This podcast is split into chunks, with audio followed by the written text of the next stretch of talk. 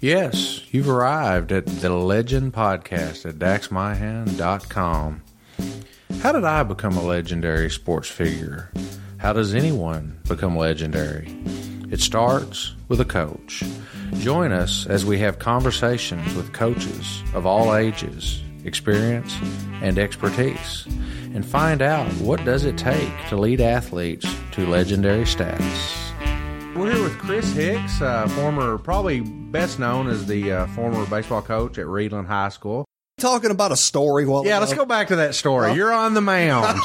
okay. Anyway, we had this big team. Supposed to have this big team meeting that I held down in the classroom, and because I forget what it was about, but Had to be important. it was important. You know, I'm sure it was some kind of psychological thing, and we're going to do this. You know, whatever. And I was all about, you know, we're going to if you're going to get on the bus, you're on the bus at a certain time, and if we drove in cars, which we could do at that time, we all left the parking lot at the same time. Well, anyway, your brother and Dusty Todd, which was not a good combination to be together at the same time, for whatever reason, did not come to the team meeting. What did they? Do you think it's that they didn't feel it was important? From what I was told, Dusty forgot his socks. So they had to go buy Dusty's to get the socks. I didn't care if Dusty forgot whatever. You should have been at the team meeting or maybe communicate a little bit, which they probably knew what the answer was going to be. Play, play barefooted. I don't care. So anyway, my little thermometer was like one of those little cartoon characters and it was way up there to pass bowling. And the more, the more I, the closer I got to Brooks Stadium, the madder I was. So we're over there and we're getting ready to take infield. And I was really considering not starting either one of them. And if I'd had enough backbone about myself, I wouldn't have. But sometimes you kind of got to lay principle aside. And I, I, I justified it on the basis of it's not going to be fair to the other kids if I don't play them. so that's how I slept that night. But anyway, they show up and they're late, and your your brother did not want to come over there and talk to me, but he did. He was giving me all this stuff, and I'm sure I gave him the old butt chin with my pinky extended in his face. And I and I, you came up after the game or sometime, and I, I was so mad. I, I know the solution to this problem because I'm going to tell Dax, and he's going to sing like a canary to Ronnie. and when Ronnie gets done with Brandon, that will be enough punishment. Yes, yes. and I think he probably made it crystal clear. And you know, thinking back on that story, um, I was glad to sing to uh, to Dad uh, because that probably deflected something I had done, or was, or maybe would do in the future.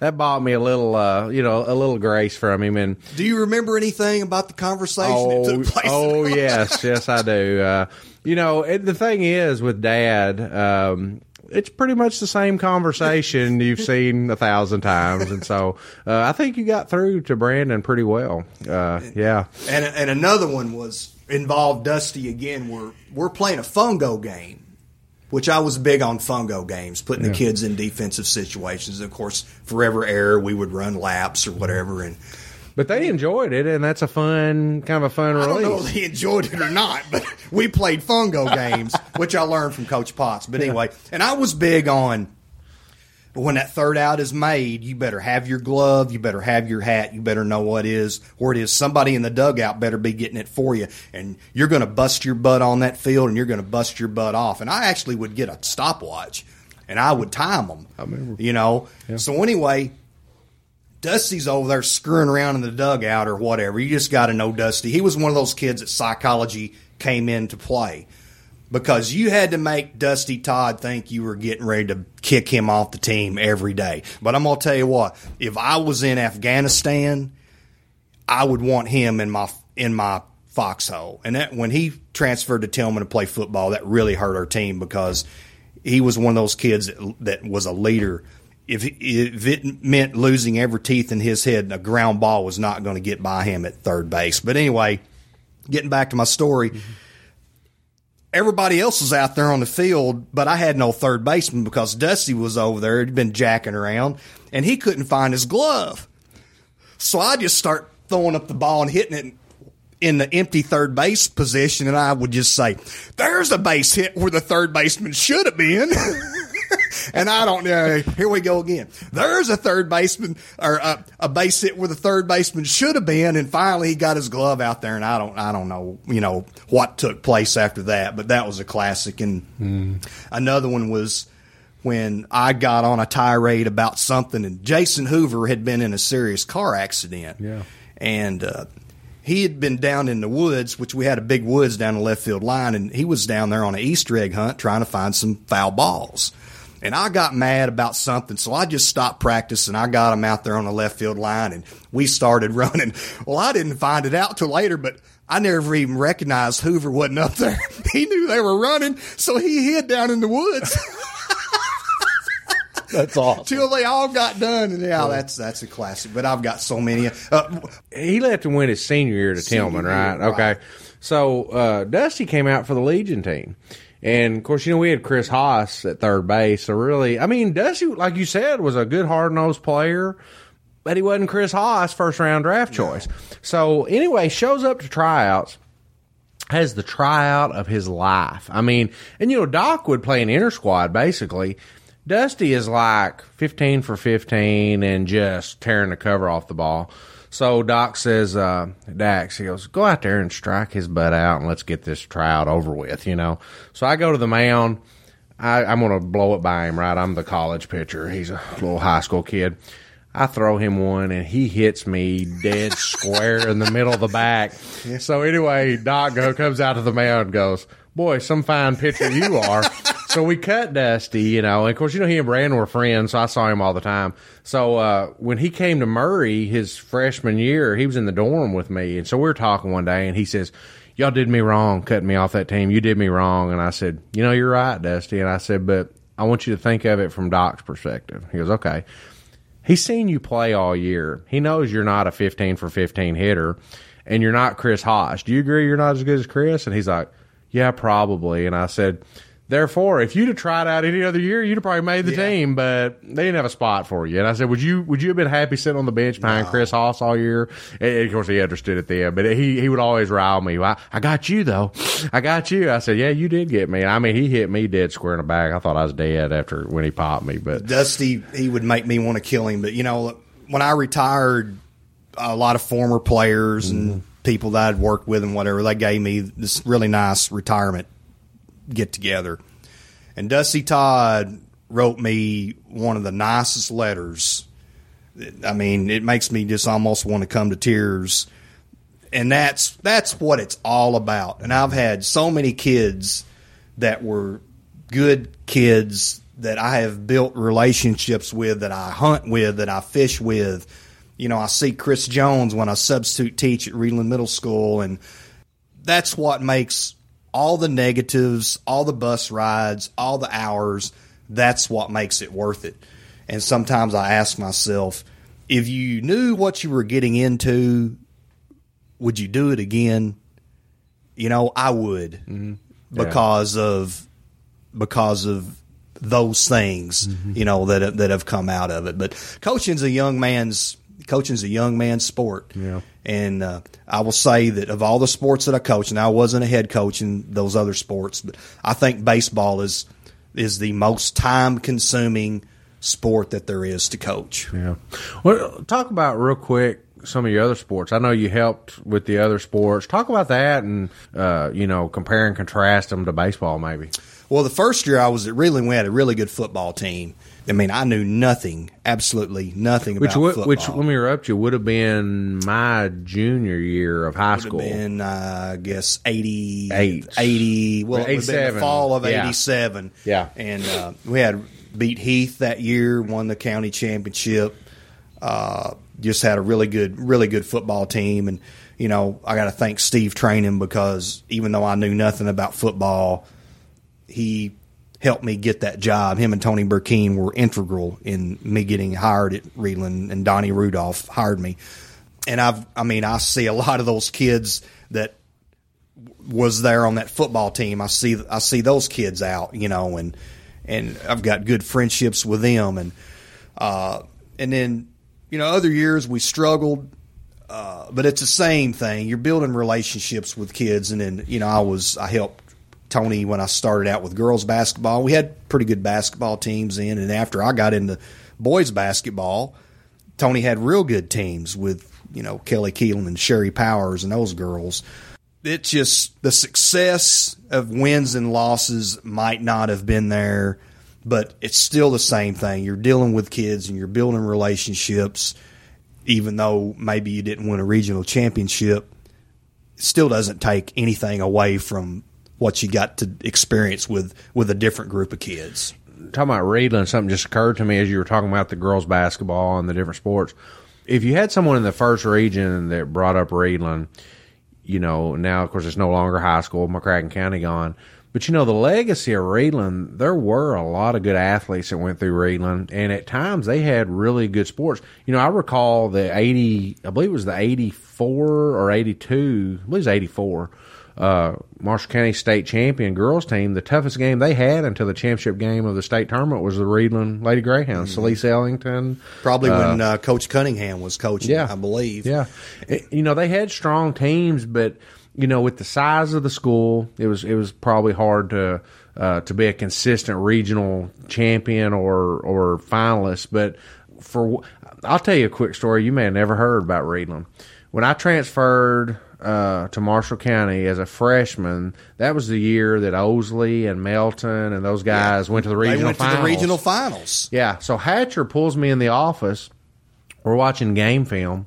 Uh, pulls me in the office to tell him the names of all the players because he knows I know them because I went to Reidland.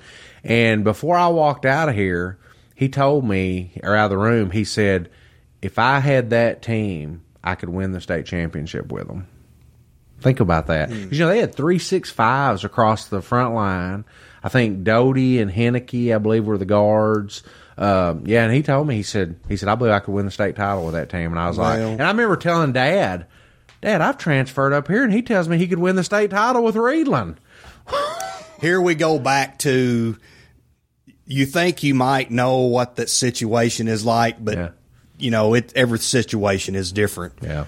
So I will say that Alan Hatcher is, I think, probably the one of the best, if not the best, basketball coaches that ever has been through the state of Kentucky. But still, you've got to be in that situation until you really can say that. Yeah. yeah and that's just in my opinion. Yeah, I, I agree with you there.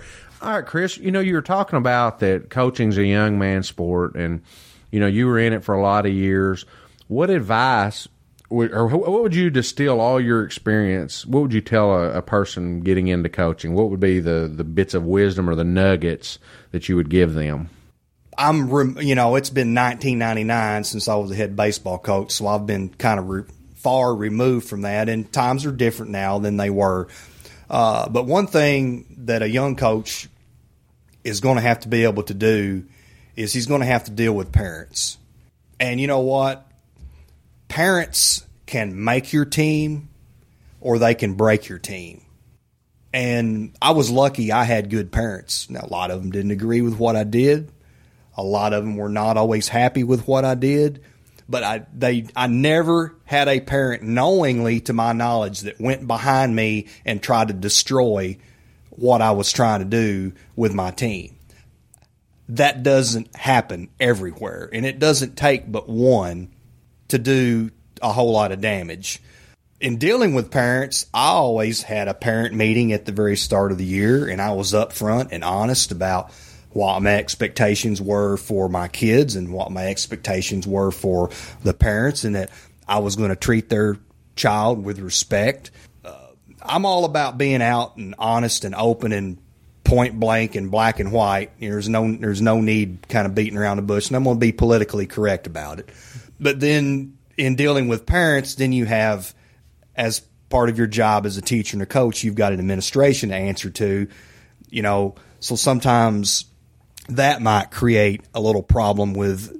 You've got to have that support from administration. If you don't have that support, then it really hampers your ability. So again, that kid, that young coach is is going to have to deal with parents, and and that that coach is going to have to come up with their own philosophy or their own way of, of dealing with that. The other thing that I would tell a young coach is that you've got to make sure that your kids know you're working. You can't be lazy. If you're going to be lazy, your kids are going to be lazy. You've got to show those kids that you might be on their rear end, but you're not going to be in the bunker. That your sleeves are rolled up and that if they need someone in their corner, you're going to be there. That's the way you get kids to buy into what you do and and to bleed for you, you know, and play for you on the field or the court or whatever. And then you got to outwork your opponent, whatever it takes. If your if your talent level is not the level of somebody else, then you make up for it for outworking them. Now you still may not beat them, but if you're squeezing every ounce of everything you've got out of the kids that you've got, if you win five games, you've been successful. And don't let anybody tell you that you weren't. But and you've got to put those kids in pressure situations in practice to where when they get into the game, they've they haven't been in maybe in a game, but they've been in there in practice, and that way it's going to give them a chance to be successful. And then when it comes down to individuals, you've got to put kids in places where they can be successful. If if a kid can't hit a curveball, you know you don't need them batting in the third place or the fourth place or the fifth place in the lineup. If a kid doesn't have a very good arm, then you've got to play him on second base instead of third. If you if you don't put a kid in a situation where they be can be successful, that kid's doomed, and he's not going to help your team. And the other thing that I that I part of my philosophy, whether it was right or wrong, uh, a lot of coaches tried to win every single game that they played. Now I wanted to win every single game that I played, but I knew that in March, if I got beat, big deal, because what I was playing for was a tournament, and I would give kids a chance. Some coaches call them mama games I've made sure everybody on my team had an opportunity to play. And part of that was because, okay, I can go back to that parent and I say, okay, your son's secret agent 007. That's what he's batting for the year. And that's why he's not playing. They're still going to argue with you, but made me sleep better at night. But the big thing about that is not only are, are you letting other people say that this, see that this kid can or he can't get it done, every year, and I'm on a Justin Corsi. When I kept that kid, that was another good story about him. Yeah. Uh, with a in the gym, but I won't go there. Yeah. But I kept that kid. He, you know, he was just one of those. He was a big if. He didn't stand out in practice, but when that kid got a chance to play, he delivered and he played his way in the lineup. Yeah. Because here's what happens to you every year. Every year, every season that I coached, one of my best players, and I remember Jamie Lee hurt his hurt his leg and he was out for a while. Justin Corsi was the kid that stepped up into that position. When you if you get to tournament time and you've played nine guys all year long and one of your studs gets hurt, you gonna throw some kid in the fire that has no experience? So by giving all these kids an opportunity to play, you find out a lot of things, you know, and you build depth. And that depth that you build by getting that kid in the in, in the lineup is going to help you somewhere down the road. And a lot of times you're going to find out that kid may not stand out in practice, but he's a gamer. What you say there, and especially, I think this is really big in in baseball, especially.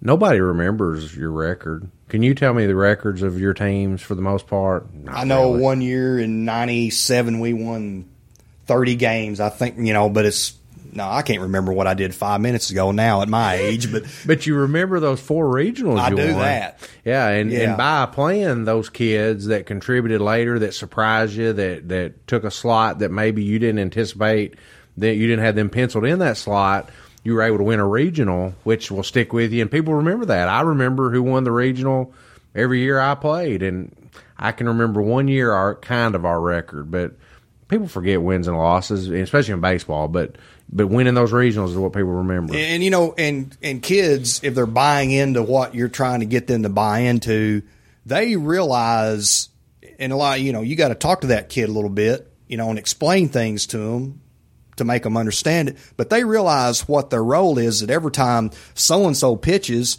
because he plays shortstop, I'm going to play shortstop. Now, I may not be there, but every four days.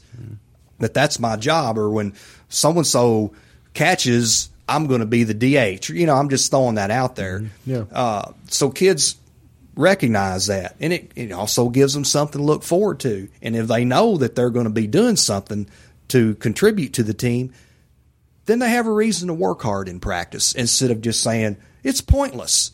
You know, why am I doing that? But you know, I, I was just blessed with. Actually, I, I mean, I, I know I had enough talent that I could have won a regional, or not I, but but we could have won regional championships 91, 92, 93, and 94. But you know what? Baseball is a crazy game, mm-hmm. And it doesn't always go the way you want it to go. Well, you know, when when Shane and I were preparing for this, uh, one of the questions that we were going to throw at you, which I'll throw at you now, is you know you were probably the underdog in '91, maybe '92 when you won. But but correct me if I'm wrong. 93, 94, you were probably one of the favorites. if not the favorite. Yeah. You know, 91 we were just unheard of. We came out of we came out of nowhere, beat Tilghman in the open round of the di- the district, and then I think that's what really gave my kids a bunch of confidence. And uh, I think we beat Carlisle County the next game. Then we played Lone Oak Tough in the district, and uh, it's kind of the same situation, but this time we just came out. So in '92 we were established, you know, and we were able to win that year. And weather played such a big factor in, in that because St. Mary had Chris Haas, and uh, you know I had to throw uh, Shorty in the first game. Can't even remember who we beat. Uh, oh, this is Marshall County. Yeah, I'm sorry. Yeah. yeah. Of course, you know Coach Bach had that had a big thing about uh, Scotty Chambers and that you could just put Scotty and a catcher out there and you didn't need any other infielders. So I cut that article out and I put a big thing up there about Scotty in the wheelchair seven. Brandon Brandon was telling me that. I actually told Scotty that story this weekend or last weekend at an alumni game about that. Yeah. and, uh, you know, we got off to a good start in that game and won. And then, but anyway, it rained and, uh, they had, St. Mary had to throw Chris Haas more innings than they, than they really, they just had to, you know. But anyway, my kid got the rest and and Chris didn't get enough rest to come back and be eligible. And we beat St. Mary in a slugfest. And, you know, and so weather comes into play. And in 93 and 94, things just didn't come out our way. 97, uh, we had a real good team. And I don't know if you'd say we upset Graves County or not, but we, I always liked beating Graves County. It, there was, Yeah. uh, that was one of our rivals, and we were fortunate enough to beat them. And then 99 was another team that just was exactly like 91. Had a lot of talent, had some unproven uh, upperclassmen, and everything just got on a roll. And we came out of nowhere, and, and you know, it, it, it, some teams that really were probably better than us on paper. Well, there's no doubt about it. They were better than us on paper. They got upset, and you know, we were able to win. So sometimes I guess the man above has a, has a plan for all of us, even in sports, and that's the way it plays out. Yeah. Uh, but I had a lot of good, a lot of, lot of, lot of good parents and a lot of good kids, and I was blessed. I had a lot of fun with it. You know, again, it comes down to it's not about me as a coach. It was about what those kids did, and you got to have the type of kid that wants to be led a little bit and, and, and, and be given a little direction, and they've got to buy into what you're trying to get them to do. Talk about real quick. Uh, you know, you were talking about having the the backing of administration. Is there anybody you want to talk about? Tom Fusco and Wayne Ezel, when I as head coaches, they were they were my administrators, and you know Tom came to the games, and and, and Tom was one that uh, he would let you know if you were doing something wrong, but he also was going to support you as a coach if you had a, an issue with a parent, or if you needed this, or if you needed that. Uh, and I always made sure that with my administrators, if I had a problem, I made sure they knew because I for darn sure did not want them to get blindsided. And then like Wayne, and Wayne was a big supporter, but I had this thing with Wayne. I wouldn't even let him come to the games. Because every time Wayne, we could be winning 10 to nothing and Wayne Ezel walks in Brooks Stadium and the next thing I know, we're down 15 to 10. He was like the, the, the, the dark cloud. He drove the bus for us a lot of times. Wayne could drive the bus to the game, but he had to turn around and come home for Murray because he was not allowed to stay at the game. And I always made a point, you know, at, at the end of the year to tell people why Wayne didn't come to the game because Chris wouldn't let him come to the game. and I, not that I was superstitious or anything like no, that. no baseball players No. or coaches are ever superstitious. Have you ever stepped on a line walking on the Absolutely not. I wouldn't think so. I guess the last thing I would probably give a, a young coach advice about is is is in putting those kids in that position in practice. Pay attention to detail. I was always big on detail because I did not accept a kid not running the bases correctly or not having the correct angle of the bat when you're putting the bunt down uh, or missing uh, one of my big pet peeves was missing the cutoff man. You know so pay attention to detail. Don't accept a kid doing it 75% correctly because that's going to get you beat in a ball game. And i mean and i again the discipline part about kids need that discipline. I mean i would line my kids up before game and and i would tell them we're going to have inspection tomorrow. And i would check their shoes. And if their shoes weren't polished we ran. Uh, you know, if your uniform wasn't clean, we're going to run. Make them run on and off the field. I couldn't. I could not stand watching these other teams walk around. It just made me. It made me sick to my stomach. I always called it drag butt baseball. Yeah. You know, we're not going to play drag butt baseball at Reidland. We're going to run on the field. We're going to run off the field. We're going to have class. We're going to play with our bats and our gloves, not our mouth. We're not going to talk back to an umpire. Mm-hmm. I think that's part of class that you're building and your kids buy into that. And then, you know, we're part of the, the coaching thing is not just about winning or losing. It's also teaching these kids things that are going to make them successful in life.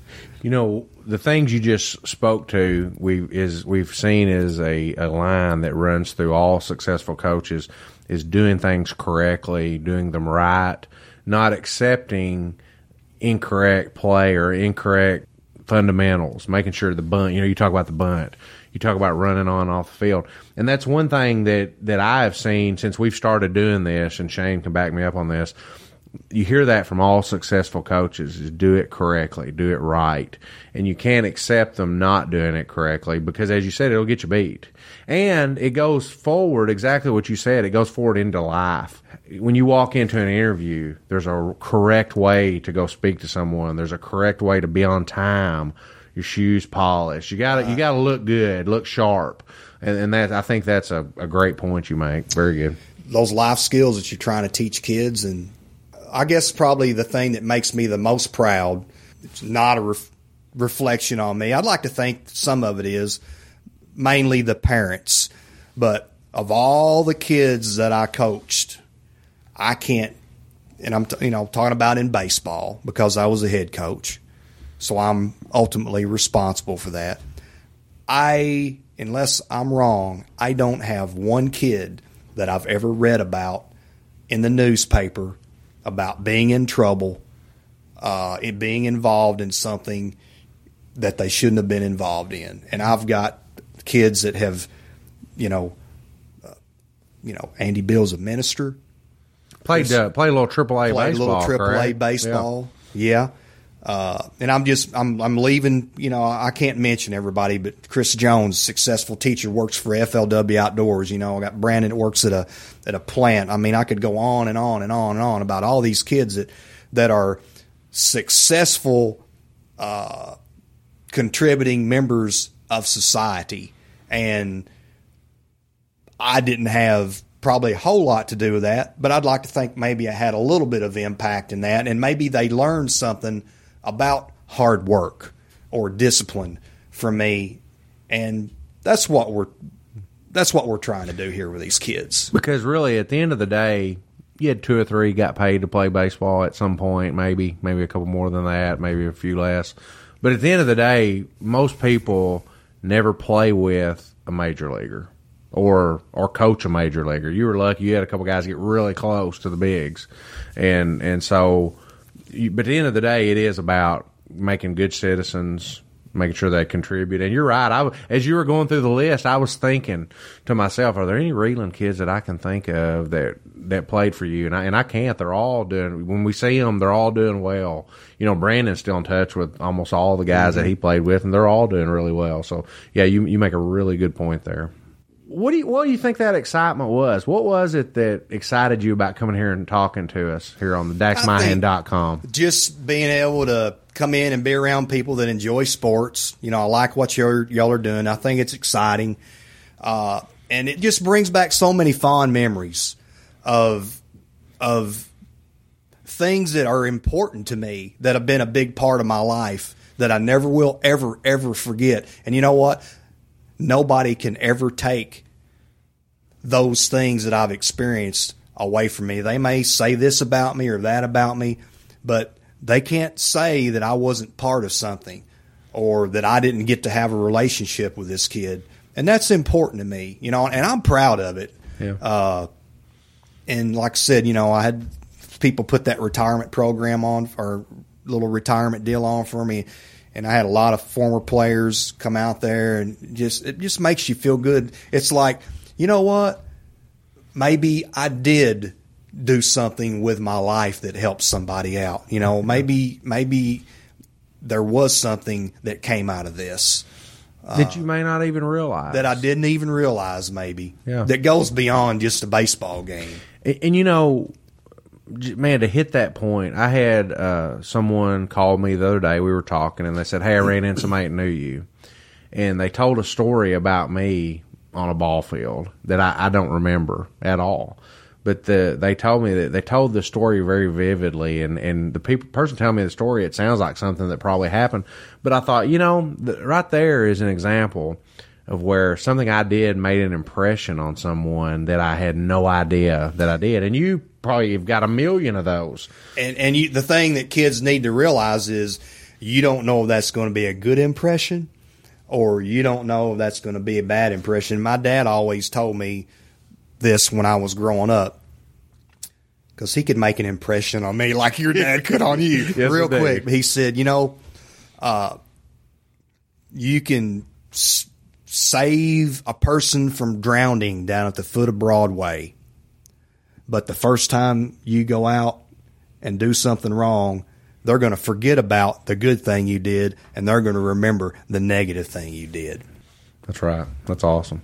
Well, Chris, thanks a lot, man. We really enjoyed you, and you know, I'm we may have to bring you back. You, uh, you know, I'm sure you'll think of another story next sure week. Oh, I've got a lot more stories that I didn't even get to. We may have to start a whole new website just for stories, stories of Western Kentucky. So, again, Chris, thanks a lot. We really appreciate it. Thoroughly enjoyed it. Thank you so much for having me.